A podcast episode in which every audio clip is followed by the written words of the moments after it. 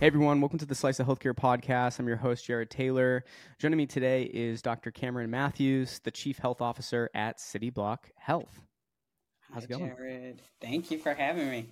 Excited. You're you're a you're like a, a celebrity in the social world, and uh, we'll we'll get into this, but I'll just share a quick story. I'm walking around the health conference. All of a sudden, uh, your your face is is staring at me from around the corner, but you you know it wasn't you. It was your face on the side of the LinkedIn booth. I was there, so cool. but I wasn't there. Right? Yeah. Yeah. Yeah. It's uh they needed to put a, a, QR code so everyone could have followed you direct just from that too, huh? I thought they had one. I was hoping. Oh, actually, maybe they did. yeah, maybe they did. I don't know. Yeah. I, I, just as soon as I saw it, I took a picture and sent it to you. And um, I'll have to check that again. They they probably did have something like that, but it makes no sense that they wouldn't. They're pretty big on making sure their followers are uh, following the right people. But but how cool is that? That's uh that's trivia for for someone in the future, right? Like how many people had their faces on a health booth? I uh, wish I was two. there for that very reason to take a picture next to it with people. Like yeah well, yeah, now LinkedIn has been a, a, pretty amazing platform, so I'm I'm proud to to have them highlight what I do and and how clinicians like me can actually have a voice on that. I love it. And I'm excited. We're going to spend some time today of, of you kind of digging into, um, you know, having a LinkedIn presence and, and, and things like that. But for our audience right now, I would love if you could just give them a quick background about you, and then we'll talk a little bit about City Block Health and what you're doing there, and then we'll dig in. Great. Yeah. Um, well, again, thank you for having me. Um, I am a family doc at the at the base of it. I'm a, a proud second generation family doc. Even that, uh, I learned a lot from my dad. Um, but I really ended up turning my career towards uh, a now wide range of different vulnerable communities, as opposed to just a typical private practice or like a lot of my friends going to academia. I've otherwise really been interested in in helping those communities uh, that are perhaps underserved, uh, vulnerable. Um, I started off in correctional medicine, of all places, actually at Cook County Jail on the west side of Chicago. Uh, still my absolute um, most enriching clinical environment to practice in. Then I went to a couple of federally qualified health centers in Chicago. Then I transitioned to the VA, where I was part of the national leadership and rose up the ranks to being Assistant Undersecretary of Health for Clinical Services, which means CMO of the whole health system. Um, and then in 22, I transitioned over to City Block. Uh, so my my path has been pretty uh, phenomenal. Um, uh, from an opportunity in leadership, in policy circles, um, I've I've had a really good time. Actually, I'll say it like that.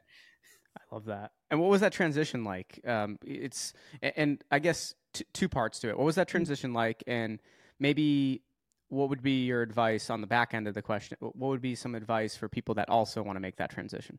Oh, it's a great question, I, and I actually get it all the time. Um, my um, transition actually wasn't as chaotic as I actually anticipated it to be, um, because of I actually see the VA um, as the integrated health system that it is. It's it's the nation's largest integrated health system. It is really um, the epitome of value based care and really driving outcomes for veterans in in a in a whole health uh, philosophy. That care model is exactly what we are seeking to deploy, or you know, a, a rendition thereof. That's exactly what we're trying to deploy um, here in City Block. So really i'm taking so many lessons learned from the va to city block. The transition of course from the largest government bureaucracy to a you know vc backed uh, uh, a bit more business focused uh, environment has been a learning curve for me and i absolutely love it. I've actually never been fearful of, of taking on new challenges and this to me is is just another piece of healthcare that i needed to learn about. Um, so uh, yeah, it's it's been a learning curve, but now two years in, there's still a lot more I need to learn, to be honest. But um, the transition wasn't that difficult. I was ready for it. Let's at this point, probably most people know of City Block Health. Mm-hmm. Um, but let's assume there's some people in the audience. These are the, my favorite people when we do reach them. Is let's say they haven't heard of City Block Health. Give us that overview of, of what the company looks like today. Yeah. Yeah, we are a transformative primary care provider. We offer a value based care system where we're taking on full responsibility for a, a set uh, population of patients. And we offer integrated health services, primary care, behavioral health, as well as social services to, to just make sure we're focused on their the entirety of their well-being, the entirety of their their healthcare outcomes. This is particularly unique for us, however, because we're also focused uh, primarily on Medicaid populations, Medicaid and dual eligibles, so low income Medicare. Um, this is a yet again another marginalized community that unfortunately uh, has a limited uh, set of solutions, to be honest, that have been designed for them. Um, designed for the difficulties that these communities face. And that's really our goal to prove um, that there is a care model, that there is even a business model around how to take care of Medicaid populations. We're doing so in the community. We're doing so again from with a primary care chassis. Um, and value-based care is definitely at the crux of it because we're stepping away from the the frustrations of the fee-for-service model and and really building care teams based on what our members need as opposed to what can get paid for, which is definitively my experience in primary care, uh, definitely in the FQHC space. I loved that experience and I believe in FQHCs, federally qualified health centers, wholeheartedly, but they're stymied in their ability to be innovative because of, of unfortunately, their financial model. So, uh, City Block has uh, really um, taken that first step to try to prove a new solution. And I'm proud to be a part of that transformation. Let's talk a little bit about your role in particular, right? The chief health officer is it's it's not it's not a it's not a new type of role, but we've definitely I feel like I've heard about people having that role much more over the last like let's call it 3 years. Talk us through kind of what what that role looks like and kind of um, your role within within City Block Health. Yeah, I'm actually really proud of the title. Um, you know, at the crux of it, I'm the chief medical officer. So I am the head clinician. I'm responsible for our clinical operations and outcomes, um, you know, the, the establishment of our medical practice. Um, but expanding that beyond the somewhat limited definition of medicine, medical, um, health is a much broader concept. Um, so when we're thinking about the population that we're serving, how we need to earn their trust and engagement, be as tech enabled and data driven as possible. Just, you know, my scope obviously expands because I'm stepping outside of just the traditional concept of what a doctor is, what a clinician is. Uh, really working with different partners around the organization to make sure that we're achieving first and foremost our, our clinical outcomes our quality outcomes um, in the most efficient manner but then also again so that we're driving you know the, the business of the organization as well too so health is really just a recognition that we're doing so much more than just traditional medicine. I like that. Eh, I, I bet we start seeing more organizations roll that out than even uh, versus like the chief medical officer then because you are I right. So. Yeah. I hope so. I've heard chief clinical officer out there as well too, and I think uh, it goes more broadly than that because I'm proud to to manage our social care efforts and really think through what it is around food insecurity and housing and transportation and, and digital access. Those are concepts again not traditionally considered part of the clinical space uh, I'm very comfortable in in building our strategy around that. That's what we did in the VA. You know, the VA has more than a billion dollar budget on housing alone every year, and I was really proud to to be the leader over that organization. So, um, I I think we as a health system need to recognize that we're providing health and not just medicine. Uh, I think I think definitions matter. In the beginning of this episode, yes, I talked about how you're you're a bit of a, a social star, and LinkedIn, you have that top voice badge. Very few people have that. even fewer people have it in healthcare, right? Yeah. yeah. Let's talk a little bit about uh, something near and dear to, to both of us: the the importance of brand building and having a presence, specifically on LinkedIn, but also even mm-hmm. uh, more broadly than that. Um, you've done a really great job of that. I know it's not easy; it takes time. Yeah. Um, I guess what what tips and tricks, what advice do you have for people? And again, kudos to you for for reaching that uh, accomplishment. Thank you. Yeah, no, I I am so grateful uh, to many individuals at LinkedIn, including one of their executive leaders who I went to high school with. He was the first one that said, Don't you want to do a little bit more on LinkedIn? I was not present on the platform at all. And he reached out to me and connected me with their creator management team. Um, and yeah, in the healthcare space, uh, I have been fortunate enough. If you kind of think back to the journey that I described of the different clinical environments I've I've been um, happy to be a part of, I also therefore have many different audiences. So I have a veteran audience. I have a federal government audience. I now have this value-based care audience. I have the FQHC audience. I do a lot of work in in diversity of the workforce. I have a huge following there. So I, I think definitely one of the recommendations is to not think so narrowly about kind of where you want your content to be directed, um, but that potentially perhaps an opinion, um, an article that needs to be shared. Uh, could reach multiple different audiences. So how do you actually engage them? I've, I I love that I can really jump from audience to audience, uh, depending on the topic, but also within the same topic yeah it's uh you're, you're always you always have a, a solid post up there um you hit it you're, you're always either commenting or writing up your mm-hmm. own post or uh, being tagged in someone else's post uh yeah.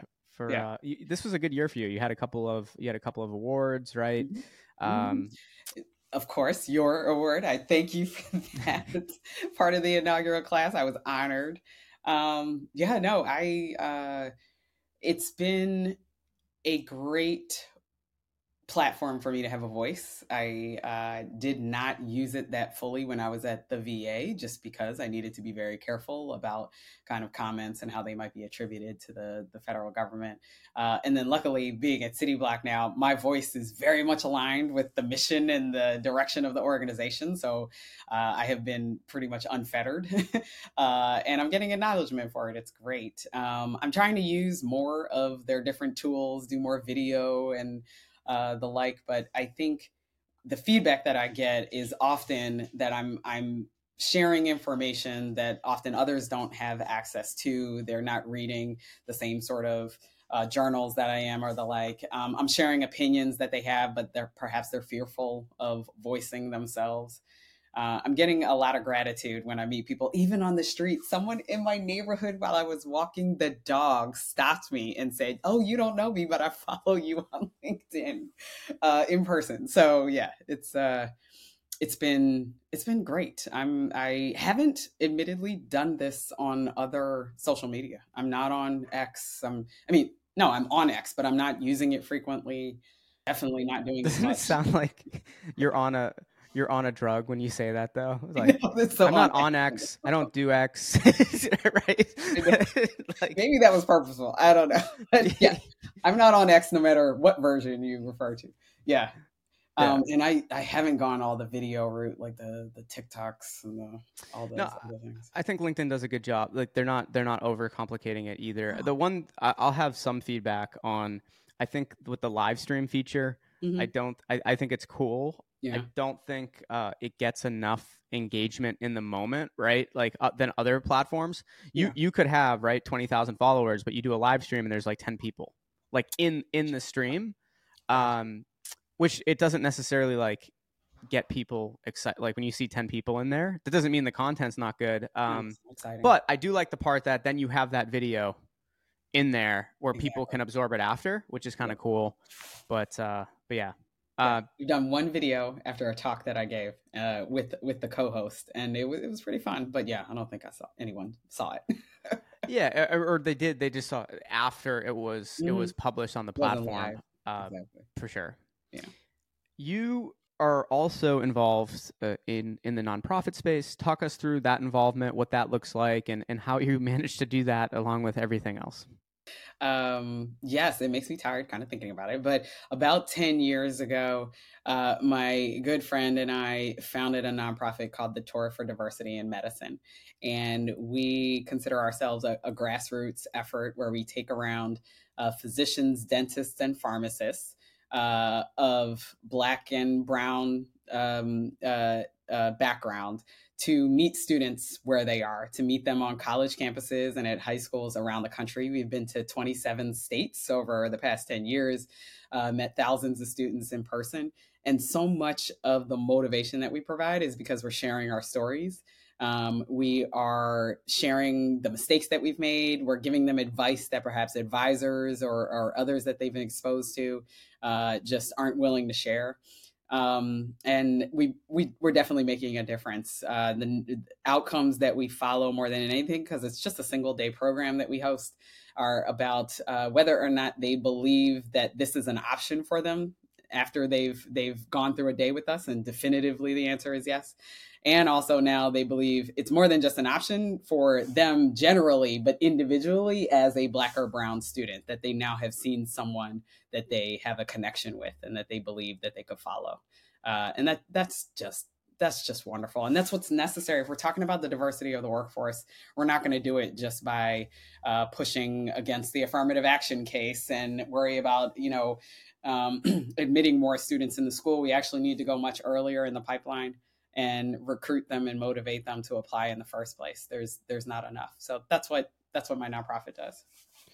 I think having those connections and, and build it like seeing that someone's maybe doing what you want to one day accomplish is so important. I every day I, I don't do it as much now, but over the last like 10 years every day i used to listen to um, it was kind of in a mix with some background music so it wasn't just straight up motivational talks but i was a big fan of like what les brown was talking about. Yeah, yeah. and les brown used to talk about like when he when he was like making money or doing stuff right and he would talk about like making a million dollars and he would say like the the easiest thing he ever did was make a million dollars. The hardest thing was actually believing that it could happen to him. There we go yeah. So like it's that that that's really what you're helping with, right? Like yeah. you're you're helping people realize that the path you want to take can actually happen to you and here's a perfect example of someone that's done it. That's exactly what we do. And we're not taking those perfect students. In fact, I never like to go on those those tours as we call them and say oh my dad was a doc. I don't want them to see that right? Because that's you know that's the kind of image we don't want to promote.